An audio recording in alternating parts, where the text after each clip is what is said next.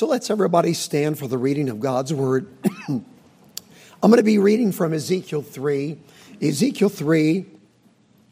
And this is really weird because uh, you could ask well, I wasn't talking like this about a half hour ago. So it's like, well, let me just tell you this. Do you believe this, Pastor? We're in spiritual warfare. And I tell you, we wrestle not against flesh and blood, but against principalities and powers. So y'all, y'all pray for me right here because, um, man, I've been preaching for 52 years, and this is a very rare thing. All of a sudden, I get up here and, and I feel very hoarse. Amen. And I sound even worse. Amen. But, but it does sound like the old school preachers, you know, that they gravel voice and, you know. Speaking of Midwestern, I remember Tom Malone said, I worry about these preachers that get up and preach. The voices they neither got from God nor their mothers, you know. So, anyway. I think he had about seven or eight surgeries on his throat before it was all over. So, anyway, um, I want you to look with me, if you would, please. Verse number 17, chapter 3 of Ezekiel. And I have much more than an outline tonight. What I have is a burden. And as we read the Word of God together, I'm going to read it in such a way that I would ask you to ask God to talk to you as He's talked to me through this passage again, once again. I remember, um, although I was saved when I was very young, I backslid when I was a teenager. Somebody said, You Baptists, you believe in backsliding. I said, Not only do we believe in it, but we practice it from time to time very effectively, far too effectively. We all not get too pious by comparing ourselves with people that maybe are a little bit worse off than we are. I remember hearing this in my youth. Anytime we're not as close to Jesus as we once were, consider yourself backslidden. If you can look at a time when your prayer life was more effective, when your witnessing was more knee jerk response automatic, when your holiness was affecting your entertainment. You know what I'm saying? If you have now allowed yourself to be entertained by things that at one time you would not be entertained by, you allow yourself to use words that at one time you would not use. I don't know about you, but words are important, right? Around our house, we could not use the Lord our God's name in vain. Uh, that means if we were in our house, you could not say G E E. Because if you got close to it, mama would say, What are you trying to say? Jesus? Trying to say Jesus? We couldn't even say G O S H. What are you trying to say? God? Thou shalt not use the Lord thy God's name in vain. That's right. But anyway, just little things like that. So, and when we're backslidden, we've cut off the power of the Lord in our lives. You know, there are two ways the Bible talks of offending the Holy Spirit. One is grieving the Spirit, another is quenching the Spirit. Amen. Did you know the Holy Spirit, when Jesus was baptized, is likened to a heavenly dove? And for those of you that are hunters, you know well and good. It doesn't take much to spook a dove. It doesn't take much to put a dove into flight. They can hear the least little rustling of the leaves and they go. By the same token, the least little rustling of sin, even the leaning toward, having a propensity into, or a tendency toward, can grieve the Holy Spirit, quench the Holy Spirit, and then we're not effective. I'm chasing a little rabbit here before I read this thing, but as I've been in a lot of churches and I've seen a lot of worldliness slip in, and I've seen a lot of these praise and worship teams with a bunch of young ladies, let me rephrase that, young women getting up here in yogi and skinny jeans, dressed inappropriately, look like they are just poured into these clothes. Sometimes they got the navel showing, they got the tamarines moving and grooving, and they worked everybody up into a frenzy and everybody's standing up doing this number right here. Let me tell you something, friend. There's a difference between an emotional response and a Holy Ghost response. And there's a lot of backsliders that think because they felt warm and fuzzy during the praise and worship time that that was Jesus. You don't even realize that you've grieved and quenched the Holy Spirit by your immodesty. Women adorn yourselves in modest apparel with shamefacedness and sobriety. What is wrong with us that we're allowing this kind of nudity to come into the church? What is wrong with us when we allow rock and roll to just shake us loose from convictions that at one time we held? And the Spirit of the Lord talked to us about it. And now we've thrown it to the wind and we think that's okay. I'm coming back to God. So we get into an emotional service that's totally carnal and the preacher doesn't use any of the Word of God. They just go through this long praise and worship for about an hour and a half and he gets up there with a little sermonette. It's preached by a preacherette to a bunch of people who are dressed like majorettes and they go outside and smoke their cigarettes and you speed off in their Corvettes. How's that? I ain't, said, I ain't said that. There's nothing wrong with that Corvette, I'm going to tell you right now. But there is some, something wrong with dressing like a majorette, all right? I felt a little St. Allen there. Amen. Hi, man. All right. But I'm going to tell you, when boy, when I when when I got right with the Lord on this matter, there's a lot of things that just had to go. And there were a lot of things that had to just sink in deep. And the passage that I'm reading to you really hit me as a teenager when I came back to the Lord that God is so serious about this matter of eternity. Amen. Look at what it says here in Ezekiel chapter 3, verse number 17 Son of man, I have made thee a watchman unto the house of Israel. Therefore, hear the word at my mouth and give them warning from me. When I say unto the wicked, Thou shalt surely die, and thou givest him not warning, nor speakest to warn the wicked from his wicked way, to save his life, the same wicked man shall die in his iniquity, but his blood will I require at thine hand. Let's uh, remain standing. We'll have a word of prayer and then please be seated. Lord, as we read these words, we're burdened. That we might say with the Apostle John that we should not be ashamed before you at your coming.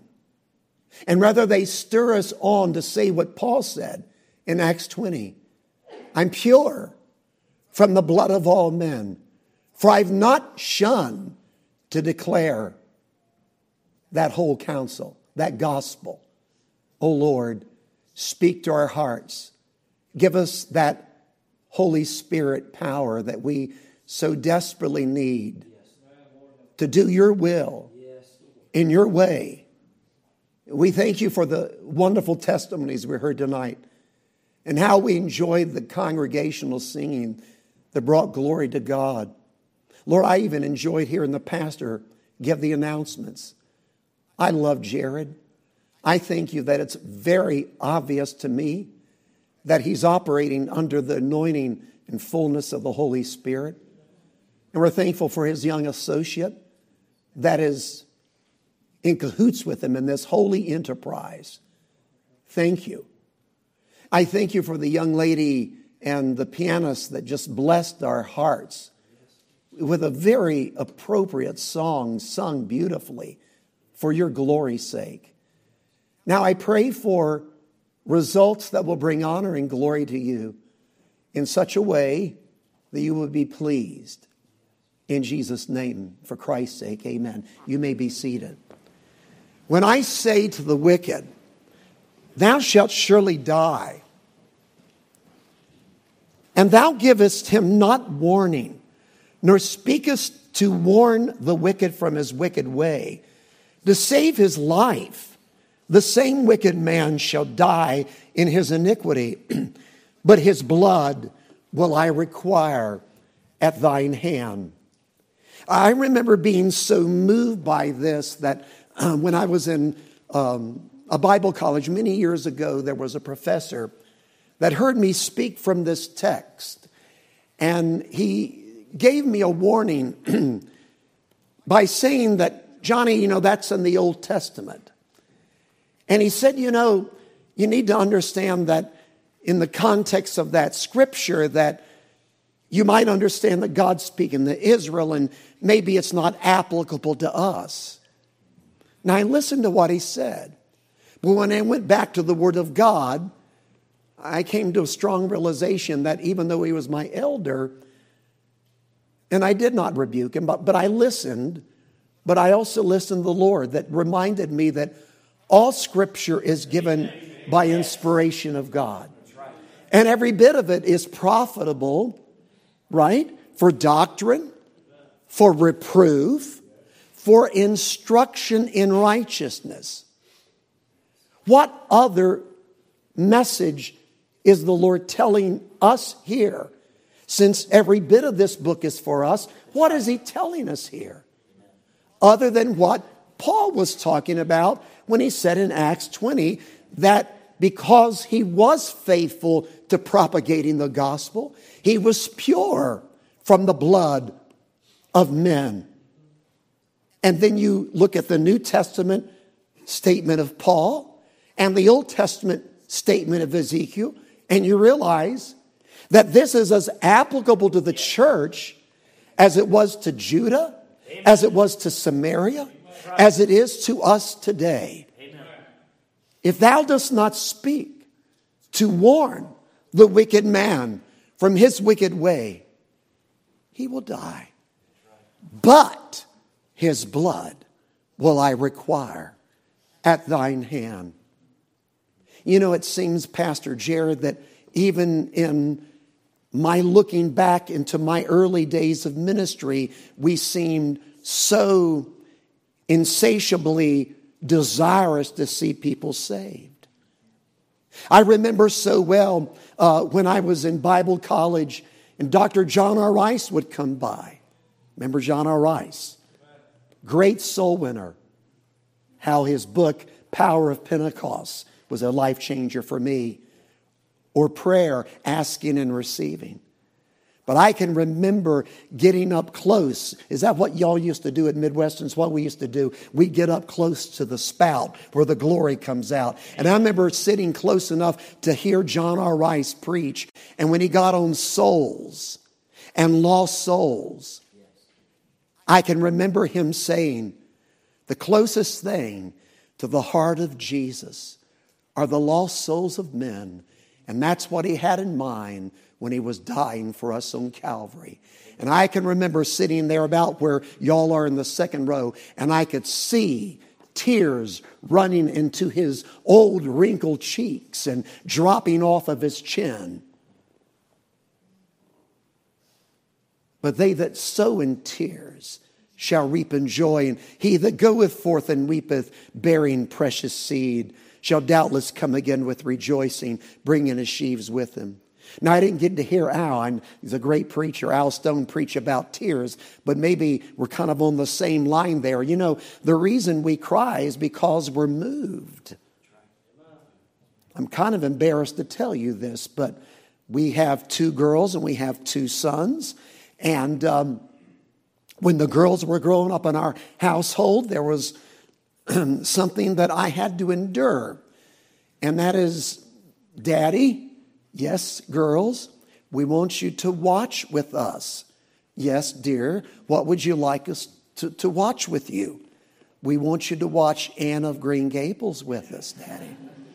Now, I want to tell you something for the average man. We're not into Hallmark. and we're not into Anne. But I love my girls. So if they wanted me to watch Anne of Green Gables, we're going to watch Anne of Green Gables. And I didn't realize there was more, more than one of those episodes. So I'm watching it with my girls. And I'm a little bit embarrassed to admit this to you. And I got into it. huh? And my favorite character, because I felt like I could relate to him, was Matthew. This loving man living with this incredibly domineering sister. I mean, even that made me feel for him because how far is this getting out? I don't know. Okay, well, she's watching. She knows my sister just dominated me. Seven years my senior, and she was the chief babysitter. I mean, brother. So there were a lot of things I could relate to Matthew, and he had this great kind of father daughter relationship. And that began to touch my heart, you know, because I had two girls. I felt like they were daddy's girls, you know. And so I'm watching this program and Matthew dies. And I start crying. there is nothing sissy about me, but it broke my heart. And the funny thing is that my girls turned and looked at me and laughed at me. And but you know what? They all came and hugged me and they patted me. It's going to be all right, Dad. It's going to be okay. that was fiction. That's made up. I'm not as embarrassed to tell you this, but when Lassie died, I cried. Come home, Lassie. Isn't it amazing what moves us to tears?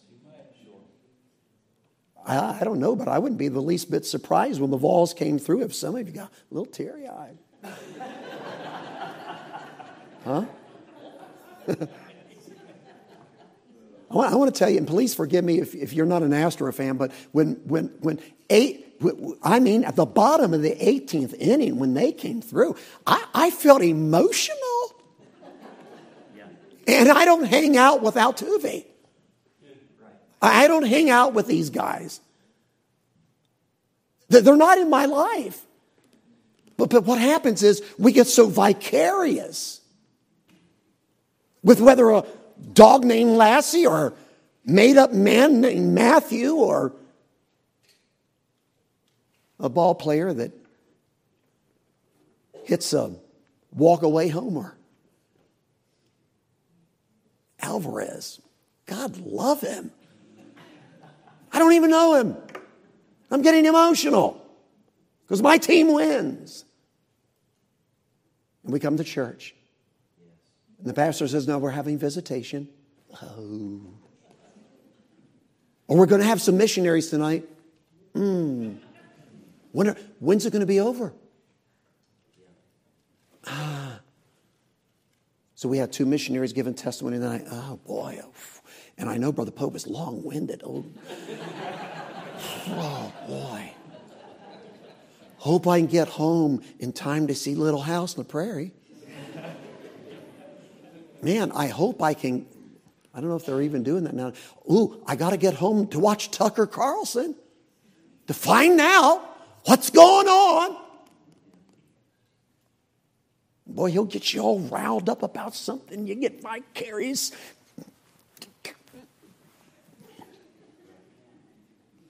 Do you know Tucker Carlson? Do you have dinner with him every now and then? Does he go to church with you? What are you going to miss if you miss Tucker Carlson? He gets you so angry, can he? I think that what has happened is with this matter of winning the lost to Christ in our Jerusalem, Judea, Samaria, and the uttermost part of the earth, it's not gotten vicarious with us. It's not gotten vicarious with us. We've not entered into the burden. The burden hasn't soaked in on us. We're reading scriptures in our personal devotions and we're coming through Ezekiel. Do you know what most people think about when they think about Ezekiel? They hear that God is going to talk to them through scripture. And they've been ignoring the scripture. So they say, God, I hear that you will talk to me through the Bible. By the way, let me tell you this little story. Years ago, you've heard this before. This guy heard that you, God talks to you through the scripture. He says, God, I'm going to close my eyes and put down my finger, and whatever you say, when I put my finger down on that scripture, I'm going to take it very personal. He closes his eyes, opens up the Bible, puts his finger down, and it says, And Judas went out and hanged himself. he closed his eyes, opened up the Bible, put it down. And it said, Go thou and do likewise. Close his eyes, put his fingers down, and it said, What thou doest, do quickly. Now, there's an old hermeneutical, homiletical, biblical law of interpretation, and that is any scripture taken out of context becomes a pretext and is therefore unusable. So, what happens when people think about Ezekiel that have been, that, that, that have been ignoring the Word of God? They say, God, I'm just, I need a message from you. And you open up the Bible, and because of where Ezekiel is, more people who randomly open up the Bible open it up to Ezekiel. That's a fact. And when they put their finger down, it's a judgment against you. So you've learned to kind of, eh, but I'm going to get back to reading the Bible. I think I want to, scoot past Ezekiel, maybe go over to Proverbs and maybe go over to John and Ezekiel scares you a little bit. Boy, he's a prophet. And maybe you've been avoiding Ezekiel, or when you read Ezekiel in part of your daily Bible reading, you kind of read fast and you don't let it sink in. And the last thing you want is for it to become vicarious. If thou dost not speak to warn the wicked man, from his wicked way, that wicked man shall perish, but his blood will I require at thine hand. Going back to remembering how there was this insatiable desire to win the lost to Christ, I remember even our songs were so permeated with that. Must I go and empty handed? Must I meet my Savior so? Not one soul with which to greet him. Must I empty handed go? If thou dost not speak to warn the wicked man from his wicked way, that wicked man shall perish, but his blood will I require at thine hand. So, what's the message, Brother Pope? Number one, let us be a witness here and abroad because there is an eternity. Bob Jones Sr. said the greatest truth that ever changed my life was when I realized I had to live somewhere forever. Every one of us are going to spend somewhere forever. People have said to me, but what about limbo or what about purgatory? I said, what about it? It doesn't exist. There is no limbo for the little ones, and there is no purgatory for the more mature ones. There is no praying somebody out of a middle zone. This is not a Dante story. The Bible speaks of only two places. Only two places. It's either heaven or it's hell. In Luke chapter 16, Jesus said there was a rich man and there was Lazarus. Lazarus died and he was carried by the angels into Abraham's bosom. Remember what Jesus said to the thief on the cross? When the thief asked to be remembered, he said, Verily, verily, truly, truly, it is so. I say unto you, today shalt thou be with me in paradise. Amen. For to be absent from the body is to be present with the Lord. One moment, we who know Jesus are breathing this terrestrial air, and in split second timing, we're breathing the celestial air of glory. Amen. I remember old B.R. Lakin used to say, One of these days I'm going to hang my shield on the shimmering banks of the city of God and say goodbye to this old world. Amen. And it's so soon, it's so very soon that Jesus will come and those of us that know Jesus will be out of here in a moment. And I love this in the twinkling right. of an eye. Amen. Now, I've heard people say, boy, that's really fast. We're out of here in a blink. That's not what it said. It didn't say that we're out of here in a blink. We're out of here in a twink. Amen. There's a difference between a blink and a twink. Blinking is this that doesn't take long. Twinkling is when eye, when light hits the eyes. I was hearing my granddaughter tonight talking about eyes and bright eyes. Isn't it amazing when you see somebody, especially somebody you love, and the light hits their eye just right and it twinkles a little bit? It's beautiful, isn't it? Well, with the twinkle of an eye, you're talking about, you're talking about uh, the recording of light. So when the Bible says that we're out of here in the twinkling of an eye, that means you're moving out at the rapture at 186,000 miles per second. Is that fast enough for you? That's the twinkling of an eye. Won't it be wonderful there? Having no burdens to bear. The Bible says that in that day, tears shall be wiped away. Heaven. Think about the people that are nursing a broken heart for the rest of their life. Huh? Uh, last, uh, this coming past uh, Sunday, uh, we were preaching, and there was a family that we've known for years, the Beatty family. Their son was on a mission trip over in Africa, got malaria, and you know how dangerous malaria is. The young man comes back, uh, 19 years of age, came back to Tennessee with malaria, died. 19 year old boy. Let me tell you, I've preached the funerals of those short caskets. And there, listen, matter of fact, I'll tell you what's the truth. There's not a woman in this world that's ever miscarried a baby that doesn't to this day mourn that child. And I know that's so. Matter of fact, I'll just kind of say this. One thing that I've been told by women that have miscarried is this. The one thing they don't want to hear is somebody say, Don't worry, honey, you're young enough, you'll have another one. The reason that young mothers don't like to hear that is because they're saying, in essence, that one didn't count. Oh, no, no, that one counted. I, I, talked to a woman who's had seven miscarriages, and she's looking forward to seeing all seven of those kids Amen. in heaven one day. Oh, yes. There's some of you that are going to go to heaven with a broken heart. But here's the good news heaven is the place where all of that is healed. Amen. Doesn't that kind of make you happy? Heaven is a place where there's no cancer.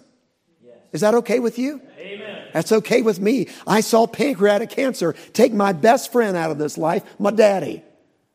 I've seen what it can do. I'm, I'm, I'm, I'm, I'm happy about no cancer in heaven. How about you? I'm happy that there's no heart disease in heaven.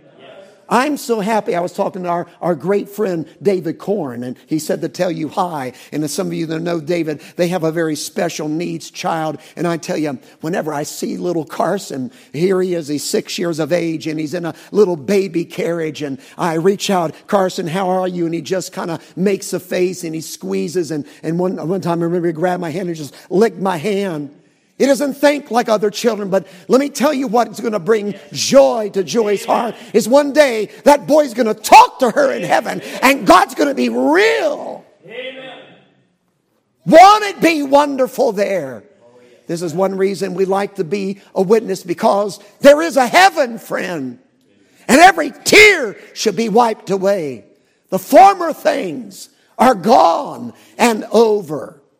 I remember being partaking of two people that were deaf and mute who got saved. We were awkward, my friend Joe and I, and he got saved first, and then his wife got saved. And the way that we were witnessing, we were writing everything down on paper. And it took a while to get the gospel out on paper, writing it down verse by verse and line by line. We didn't have to write the verses down. We could show them the verse, we'd have to write the explanation out.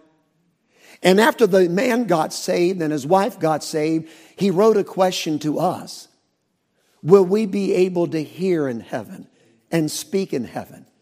And we showed him that verse for the former things are passed away. All things have become new. He and his wife looked at each other with tears coming down their cheeks. They embraced each other. And the thought occurred to me what they're looking forward to. They'll be hearing for the first time the words, I love you. Isn't that amazing? Now I know what some of you think. Well, well, when we're in heaven, we're, we're not, we're like the angels, not married or given in marriage. Well, now that's true. That's what the Bible says, but it doesn't give us much more detail than that, right? I'll give you something to think about. This is a rabbit in the rabbit. If I love Barbara, my wife, here on earth, will I love her less in heaven? Think, just let that sink in. If I love my wife on earth, will I love her less in heaven? I believe, my friends, the fellowship in heaven is going to be sweeter, and the relationship you have with loved ones that know Jesus is going to be better than everything we can ever imagine. We often think of heaven as a merely glorified earth, but it's more than glorified earth. It's heaven. It's heaven. Amen. Glory to God. Amen. You talking about a wonderful thing. We get so excited when we get healed down here. And I am. I've seen God heal people of, of, stage four terminal cancer. And I've, I've known a team of doctors in MD Anderson in Houston that said there's no explanation for it. But if you think about this for a moment, every person that Jesus healed, every person he brought back to life had to go through it all over again. Because we're not made to live in this environment like this for eternity. We are made for heaven, those of you that are saved. I'll give you something to think about. I got this from C.S. Lewis years ago, and, and, I, and, I, and I read the quote, but then I explained it. And my wife said something to me that was very complimentary. She said, Johnny, I didn't quite get what Lewis said, but I got what you said.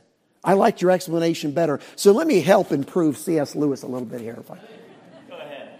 You ever wondered why it seems that time, as we get older, goes by so fast? Remember the first grade? It took forever for that thing to get over. Second grade, moved a little faster. Got in the junior high, moving right on. In the high school, faster yet. College, soon as you started it, it was over. Even though it took me five years to get a four year degree, it sure went fast.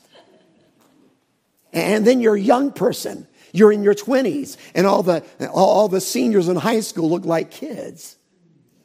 And then you get into middle age, and the 20 year olds look like kids. And now it's 71, you all look like kids. but would you raise your hand if it seems like as you get older, time is going by faster? There's a reason for that. The Bible says in Ecclesiastes, He's made all things beautiful in His time. Ecclesiastes 3, I think it was around verse 11. He says, He hath put the world in our heart. Do you know that? He's made all things beautiful in his time, Pastor, and he says he put the world in our heart. The word for world is olam. Does that sound familiar? One of the names of God is El Olam. That's everlasting God. What he said there in Ecclesiastes 3 is that he put in our heart eternity. A fish doesn't swim up to another fish and say, It's wet! it's wet down here! Any more than I walk up to Pastor Jared and I say, Jared!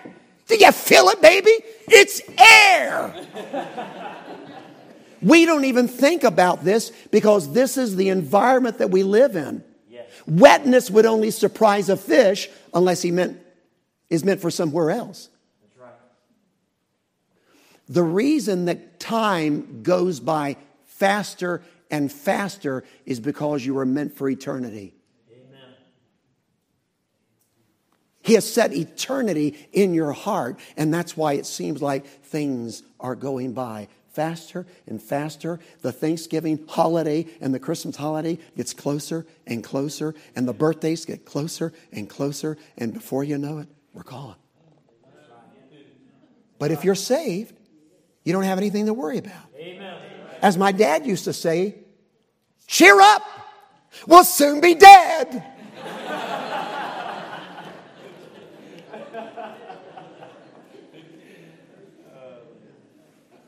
But if you don't know Jesus, it is a fearful thing to fall in the hands of a living God. And the rich man died. Then it said immediately, and in hell he lift up his eyes, being in torments. Seeth Abraham afar off and Lazarus in his bosom, and saith unto him, Father Abraham, have mercy upon me and send Lazarus that he may dip the tip of his finger in water and cool my tongue, for I'm tormented in this flame.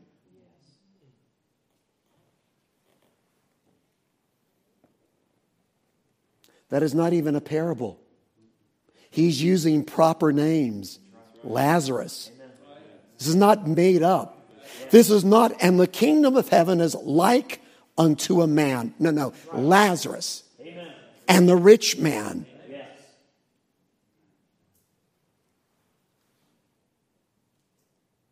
This is not metaphor. Neither is it hyperbole. It is not a mere analogy. He says, Jesus himself, the loving Savior, says, and in hell, not a place like unto, no, in hell. He lifted up his eyes, being a torment, send Lazarus that he may dip the fifth finger in water and cool my tongue, for I am tormented in, in this flame. Mark 9. Where the worm dieth not, neither is the fire quenched. Revelation 20, 14, and 15, and death and hell were cast into the lake of fire. This is the second death, and whosoever is not found written in the book of life was cast into the lake of fire. Revelation 21, 8, but the fearful and unbelieving and the abominable and murderers and whoremongers and all liars shall have their part in the lake which burns with fire and brimstone. Hell is real. I've had people say, well, don't you think that that's merely illustration? I said, well, let me play the devil, devil's advocate. If it's an illustration, what's the real thing like? If that's an illustration, if that's illustrating, what's the real thing like? You know, there's more preachers ever now not preaching fire and hell. Right. Yes, you're right. Why? Two reasons. Number one, they're scared. Amen. They're just chicken liver. They don't want to make people unhappy because I'm going to tell you something. This is not exactly shouting grounds. I mean, you don't preach on this and say, people, if you die without Jesus, you're going to hell. Glory to God. No, that'll break your heart, and it should bring tears in our eyes. Say, they say that uh, whenever uh, D.L. Moody preached on hell, he had a tear in his eye and a lump in his throat. Billy Sunday couldn't. Somebody came to Billy Sunday and said, Billy Sunday, why do you keep going from town to town to town preaching the way you do? He was a eighth story of a hotel and he said to the reporter, Come with me, come with me. And he pointed the people down there that looked so small down there on the ground and he began to weep and he said, Because they're going to hell, they're going to hell, they're going to hell. Yes. Well, the worm dieth not, neither is the fire quenched. Seeth Abraham afar off, and Lazarus in his bosom saith unto Father Abraham, Have mercy, on me, son Lazarus. Then he be dipped his finger rod and cool my tongue, for I'm tormented in this flame. You know, it's interesting. When you look at Luke 16, it talks about torments, plural. It puts an S on the end of torments. That means there's more than one thing there. For instance, did you know that hell is a very dark place? It's referred to as outer darkness. I remember hearing some guys say, Well, if I go to hell, I'll be there with my friends and we'll party down.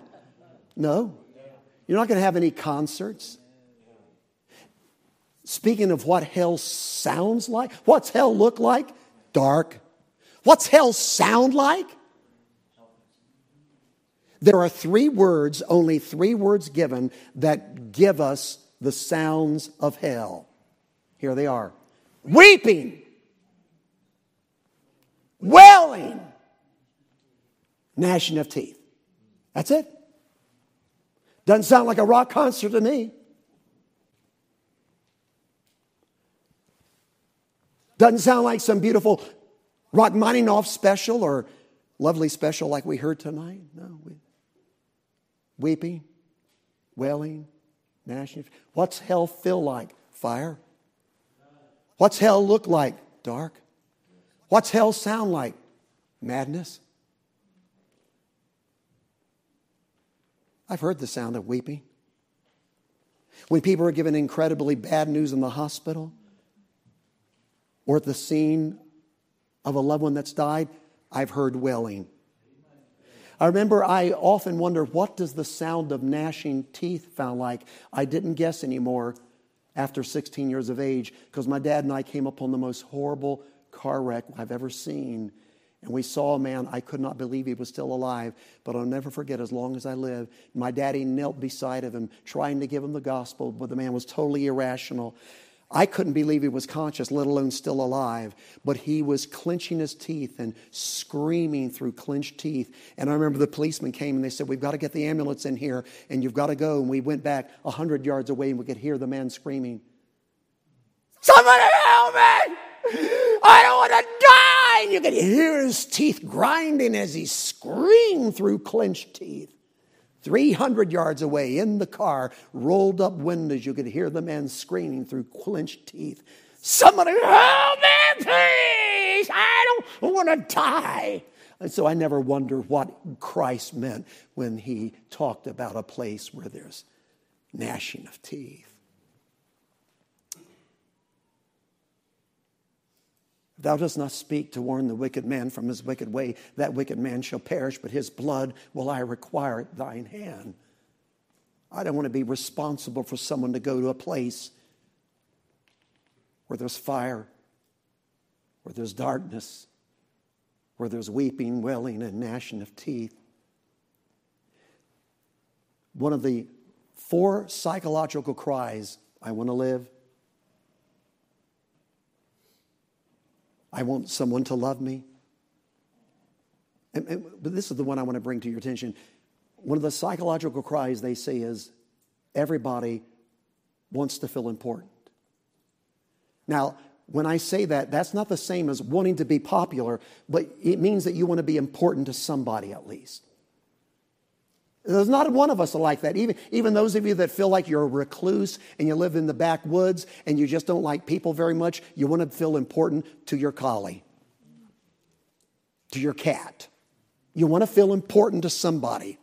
You know, I, I didn't think about this to just a couple years ago, brother pastor, that, that it really occurred to me that the rich man is in hell and the Bible doesn't give us his name. Do you think there's a message there? I do. It gives us Lazarus' name. Lazarus was the poor guy outside of his gate.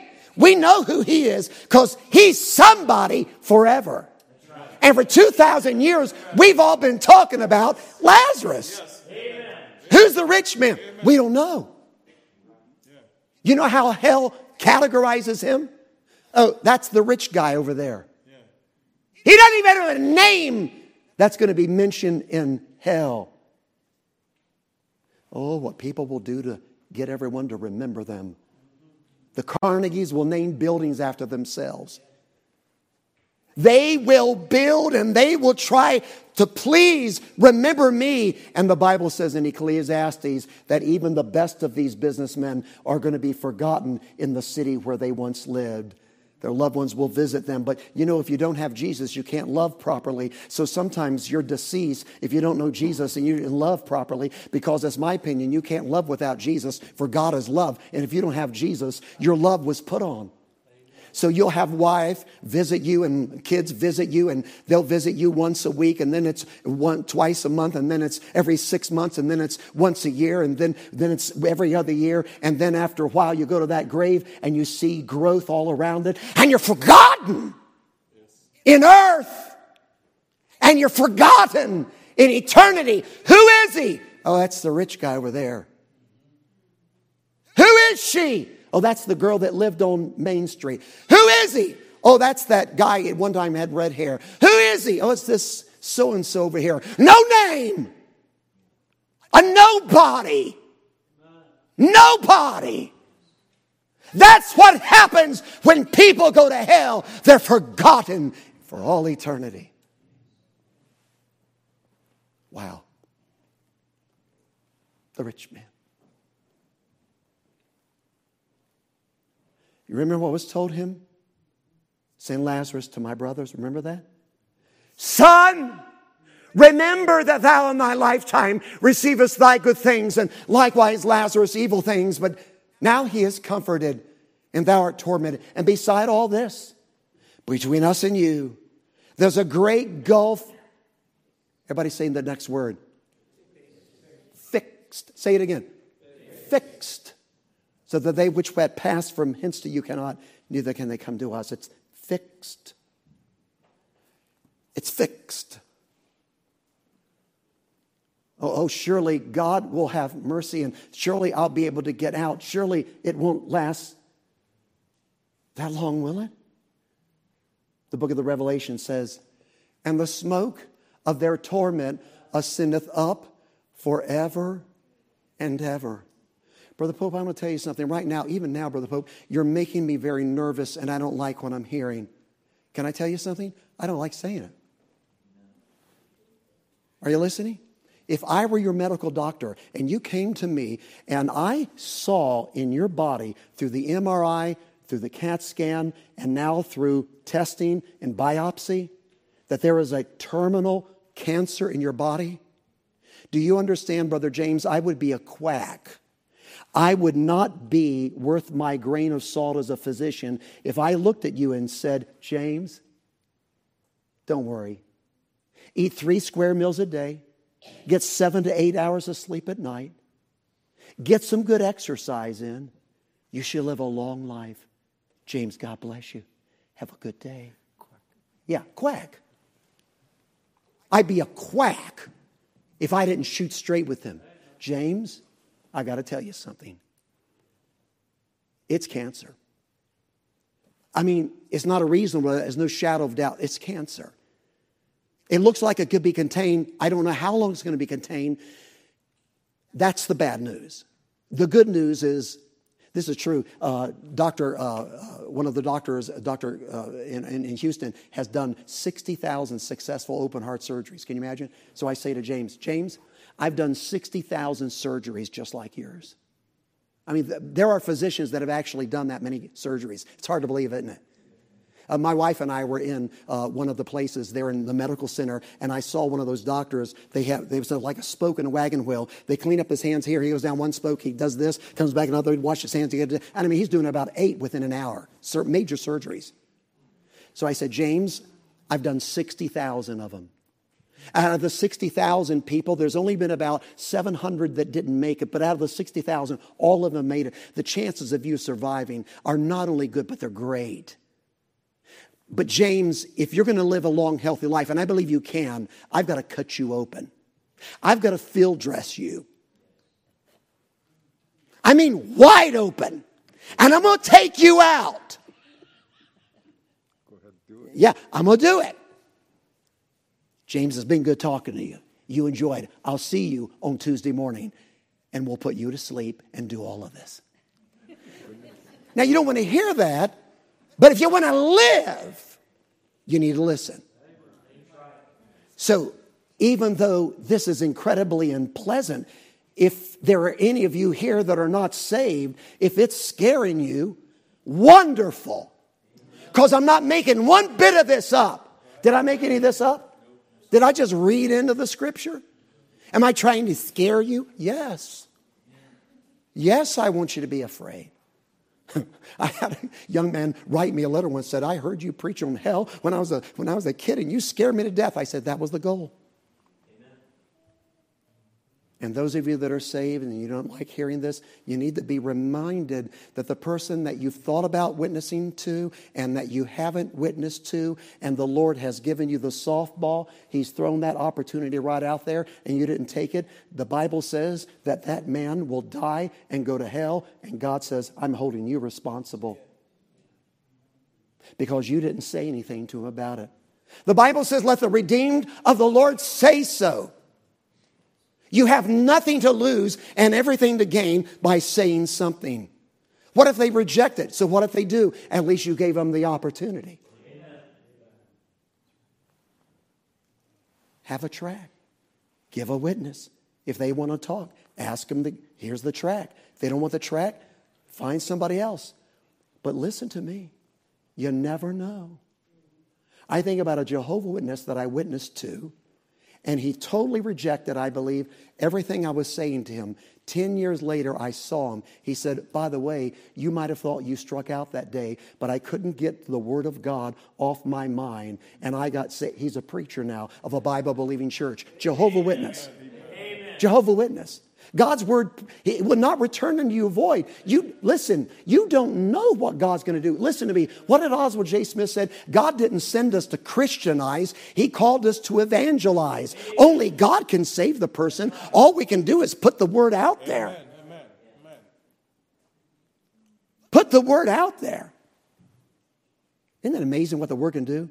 What the morgue didn't do, the word of God did for you. How about that? That's a great thought, isn't it?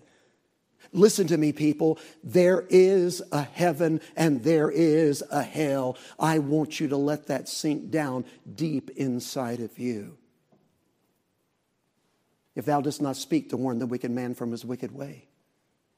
Then I want to close on this, but don't get excited. It takes me a while to close. Look at Luke now, Luke chapter 9. Luke chapter 9 for just a moment. I was um, talking to a little shut in lady in our church and I love our shut in people because, brothers and sisters, they can do something on a perpetual basis that some of us have a little hard time doing. All right, let me get you over there with me, if you could, to Luke chapter 9. All right. Uh, I'm sorry, I'm, I'm, I'm, I got ahead of myself. Matthew chapter 9, all right? Matthew chapter 9. Actually, I was looking at both of these passages scripture and I was going to go either to Luke or Matthew, but look at Matthew 9 for just a moment.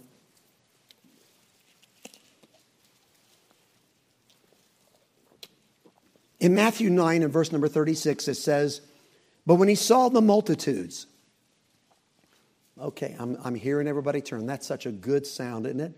You know what? I am thankful for the tablets where you can look it up on your tablet, but I still like to hear the pages rustling. I still like to mark it, don't you? Yeah. Yeah, keep, keep, your, keep your Bibles, you know, the old kind with, you know, paper. It's, it's good. You can see it, okay? Luke 9, it's just preference. It's just preference, okay? So don't get your feelings hurt, okay? Luke 9 36, but when he saw the multitudes, he was moved with compassion on them. Huh. Hey, Pastor Shoemate, isn't that good? I'm not like that as well as I should. I mean, every now and then it hits me. But Jesus is looking out there, and I believe he's got tears in his eyes. We know he had tears in his eyes when he was at the tomb of Lazarus. Uh, we know that, uh, and, and I've seen the spot in Israel there coming down the Mount of Olives where they have this little chapel in the shape of a tear. And they said, This is where Jesus wept over Jerusalem. Oh, Jerusalem, Jerusalem, how often as I would have gathered thee as a hen gathered brood under a wing, and you would not.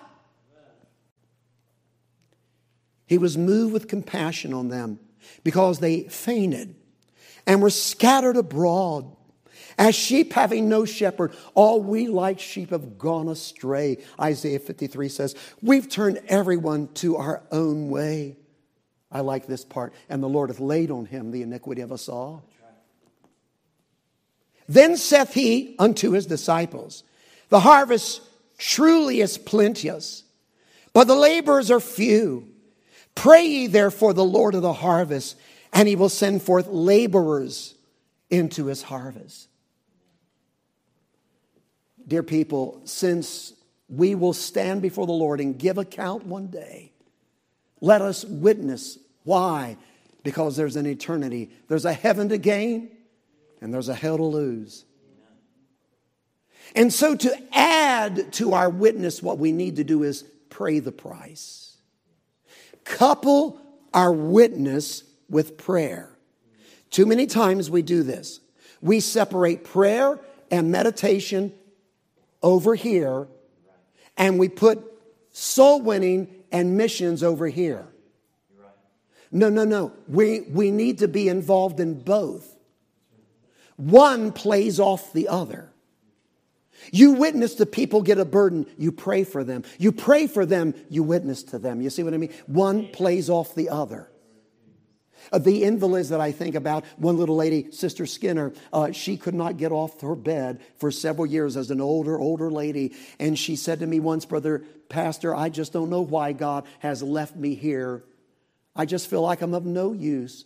I'm ready to go to heaven. I don't know why he's taking me to heaven. Three weeks later, I saw her and she said, with a big old smile, she said, You know, God revealed to me and rebuke me why I'm here. I'm praying for my children and my grandchildren and my great grandchildren. God has left me here to pray for them.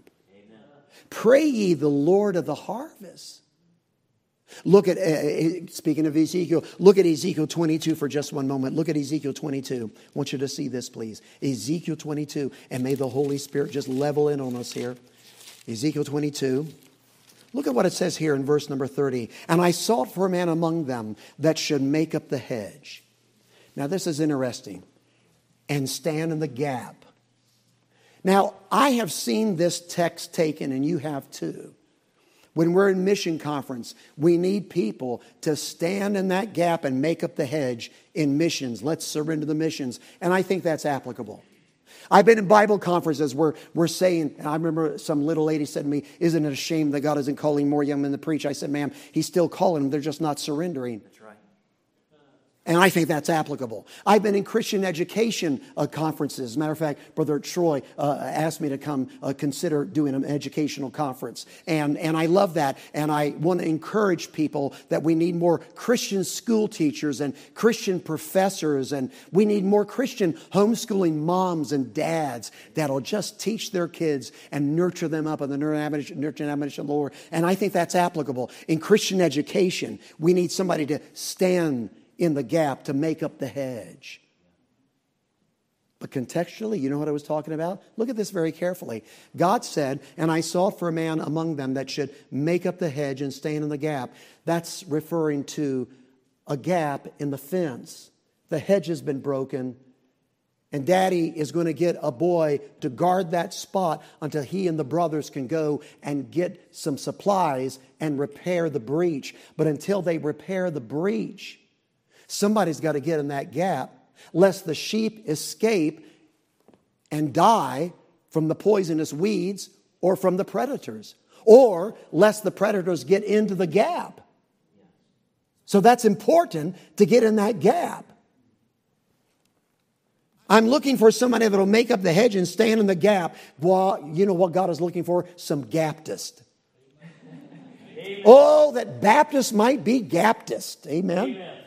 And here's the gap stand in the gap before me for the land that I should not destroy it, but I found none. Isn't that amazing? God said, I'm looking for somebody that'll pay the price, who will get before me, because I'm about to take out the people. I'm going to raise the ground. I'm going to kill them unless you talk me out of it. Now, I'll be honest with you. This is one of those conundrums. If God doesn't want to kill him, well, then God don't kill him. But God says, no, I don't want to kill him, and I'm not going to do it if you pray that I want. That's not even the precedent. The precedent goes back to the book of Genesis. Remember Abraham? God's going to destroy Sodom and Gomorrah. He says, Would you not destroy for 50? He says, Not for 50. He got them all the way down to 10. And God says, Okay, I won't destroy for 10. So we see him negotiating in prayer. It's Bible. Amen. Billy Sunday said, It's not what I don't understand in the Bible that bothers me, it's what I do understand and don't do anything about. I might not understand why God would include my prayer as a decisive part of his sovereign choice about what he does with lost people. But what I do understand is that he said, if somebody will come before me and pray, I will deliver the people. I will save them if you will pray for them. Brother Pope, I'm just one person. Can my one prayer make a difference? Would you like to see a case study on that real briefly? Look at Exodus 32 for a moment. Look at Exodus 32. I want you to see something here. Exodus 32, right here in the Bible. Exodus 32. And if you don't mind, go ahead and turn to Psalm 106 and maybe put the uh, church bulletin in Psalm 106 because we're going to come back to Psalm 106 real fast after we show you something in Exodus here. Psalm 106, okay? I want you to see something here. So maybe put the church bulletin in Psalm 106 And let's look at Exodus 33 for just a moment. I want you to see this. God has declared to Moses, I'm going to take out Israel. You'll be my new Noah. You'll be my new Abraham. I'm going to start all over with you. We're starting all over. And we'll take them out. But now we see that Moses has developed the heart of God. By the way, you want to know what the heart of God is? You can find it in Matthew 9, in Matthew 12. Jesus says to the Pharisees that are rebuking him, He says, Learn this of me. I will have mercy and not sacrifice. He's quoting from Isaiah 6. Hosea was bent out of shape through God at people that were doing the religious thing, but their hearts were far, far away, as Isaiah talked about. He says, Don't bring your sacrifices to me. You're mad because my disciples are having some corn you're mad because I'm sitting with Matthew and these poor sinners that need to be saved, and you are so mad because I'm doing this. You better learn this of me. I will have mercy and not sacrifice. Don't you come to me with your sacrifices. You need to be merciful. And then it moved on in Matthew 12 to the point where he quotes from Isaiah. He says, A bruised reed shall he not break, nor the smoking flax will he not quench. He will take the person that believes they've sinned away their opportunity to be saved and says, No, you haven't.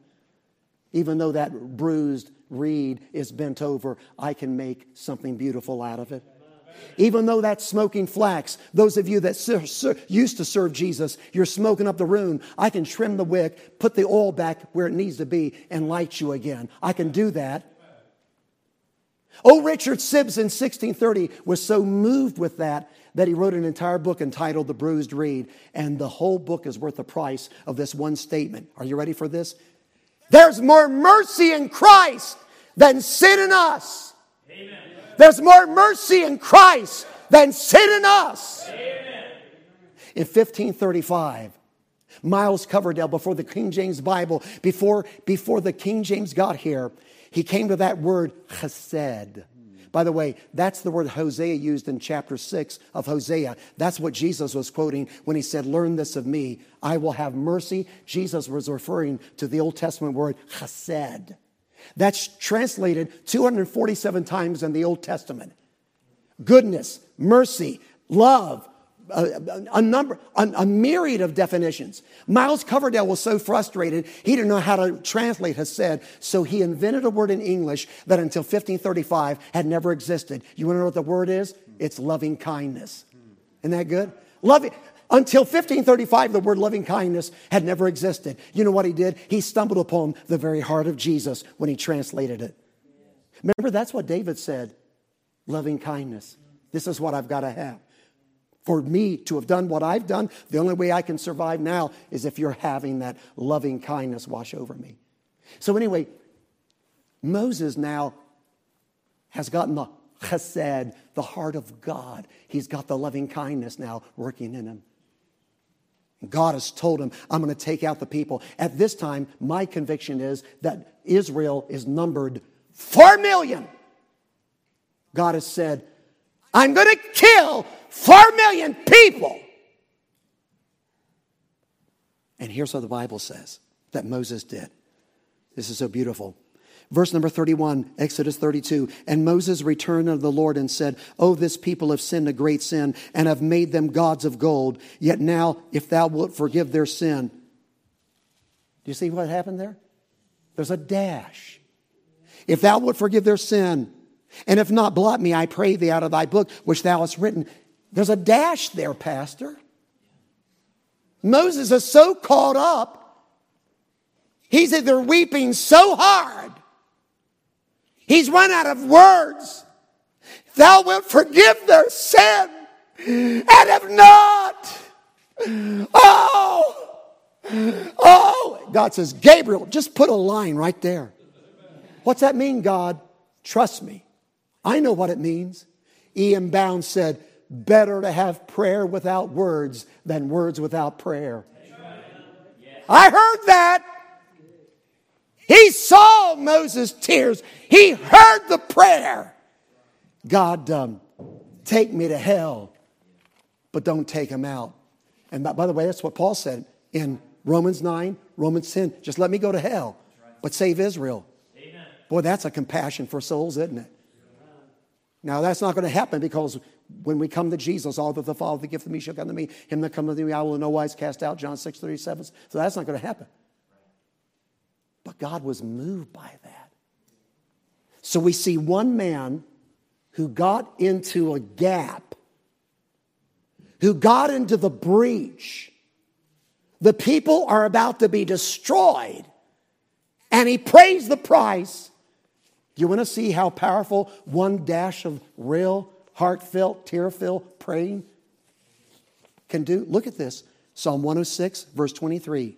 Therefore, Psalm 106, 23. Look at this. Therefore, he said, that's God, that he would destroy them. That's Israel. Let me start all over. Therefore, he said that he would destroy them had not Moses, his chosen, stood before him in the breach. That's the gap. That's the broken hedge to turn away his wrath, lest he should destroy them. Ladies and gentlemen, boys and girls, moms and dads, teenagers, young married, middle age, everybody here, would you listen to me? The Word of God just told us God did not destroy four million people because one man paid the price. If thou dost not speak to warn the wicked man from his wicked way, that wicked man shall perish, but his blood will I require at thine hand. I'll tell you what'll make the difference if we know that there's an eternity. And that in response of knowing that there's eternity, we become witnesses for him. And while we're witnessing, we're praying. And while we're praying, we're witnessing. And while we're witnessing, we're praying. And while we're praying, we're witnessing. It is time to pull out all the stops. It's time to go whole hog or die. It's time to throw that pass that you think nobody will intercept. It's time to stand up to the plate, whether it's a fastball or a swing, a sinker or, or a curve. You're ready to go. Amen. But it's time to put on that whole armor of God yes. and quit messing around. Amen. If God's called you to missions, Amen. Don't wait another day. If God's called you to be simply faithful to your church and be a witness in your community, don't wait another day.